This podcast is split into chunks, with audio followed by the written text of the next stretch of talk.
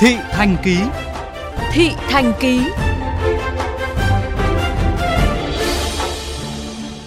Thưa quý vị, dù là những ngày cuối cùng của cao điểm đi lại trước Tết, song nhiều bến xe trên địa bàn Hà Nội vẫn vắng như chùa Bà Đanh. Có những nhà xe đỗ tại bến từ 6 giờ sáng đến 2 giờ chiều, khi xuất bến cũng chỉ có 1 đến 2 khách. Ghi nhận của phóng viên Quách Đồng. Là một trong hai hành khách trên chuyến xe chuẩn bị xuất phát từ bến xe Mỹ Đình về Phú Thọ, bạn Bùi Thu Trang ở Lâm Thao, Phú Thọ, sinh viên một trường đại học tại Hà Nội, không nghĩ chuyến xe lại vắng như vậy, khác hẳn những năm trước đây. Lên đây em cũng kiểu đi làm thêm ấy. Vừa học online vừa làm thêm. Vâng, hôm nay mới được nghỉ ạ. Được nghỉ và em về luôn. Trên chuyến xe về Sơn La, chị Nguyễn Thị Huyền, công nhân khu công nghiệp Nam Thăng Long là hành khách duy nhất. Em vừa làm hết ngày hôm qua. 8 giờ đêm em mới về. Thì sáng nay em ra bắt xe đấy. Anh Đinh Duy Hải, nhà xe Hải Lâm chạy tuyến Phú Thọ Mỹ Đình cho hay, từ khi vận tải hành khách tuyến cố định được hoạt động trở lại, lượng khách đi lại rất thưa thớt, kể cả dịp 23 tháng Chạp và những ngày giáp Tết. Khách khứa vắng lắm mẹ. Đi toàn hai ba người, xuống hai ba người. Thế còn dọc đường những cái trạm dừng nghỉ sao? Dọc đường thì không có khách dọc đường. Anh thấy năm nay khách so với mọi năm thế này Kém mọi năm 10, năm nay chỉ được hai thôi. Chả có khách đi toàn âm lỗ. Tương tự tại bến xe Gia Lâm, Giáp Bát cũng không khá hơn. Các tuyến đi Ninh Bình, Nam Định, Thái Bình, Thanh Hóa vốn là chủ lực của bến và rất đông khách thì hiện nay đều xuất bến với chỉ 1 đến 2 khách. Có xe đỗ từ 6 giờ sáng đến 2 giờ chiều cũng chỉ đón được 1 đến 2 khách.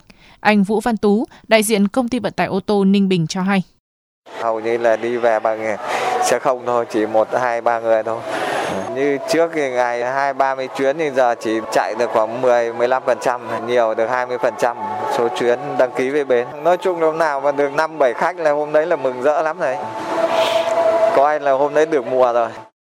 Ông Lý Trước Sơn, giám đốc bến xe Mỹ Đình cho hay, do dịch bệnh và học sinh, sinh viên chưa đi học trở lại nên lượng khách đến bến giảm đáng kể. Mỗi xe xuất bến chỉ có từ 2 đến 3 khách. Lượng xe xuất bến hàng ngày có khoảng hơn 200 xe một ngày và lượng khách khoảng gần 2.000 khách một ngày. Chỉ đạt được khoảng từ 10 đến 15% ngày thường. Tuy nhiên thì bến xe vẫn cứ tập trung vào công tác phòng chống dịch bệnh và đảm bảo an toàn giao thông để đảm bảo tốt cho hành khách đi lại trên bến. Còn ông Nguyễn Tất Thành, giám đốc bến xe Giáp Bát cũng cho hay, hiện nay mỗi ngày có khoảng 200 xe xuất bến, chỉ đạt 20% lượng xe đăng ký. Về hành khách, mỗi ngày cũng chỉ có khoảng 1.000 lượt khách, chỉ bằng 10% so với cao điểm Tết các năm trước. Thậm chí bến xe Giáp Bát đã đóng bớt cửa ra vào để thuận tiện cho việc kiểm tra kiểm soát. Chúng tôi cũng sẽ phối hợp với các đơn vị vận tải với cái phương châm sẽ phục vụ hành khách ngày nào đi hết ngày đấy, không để khách ở lại bến qua đêm.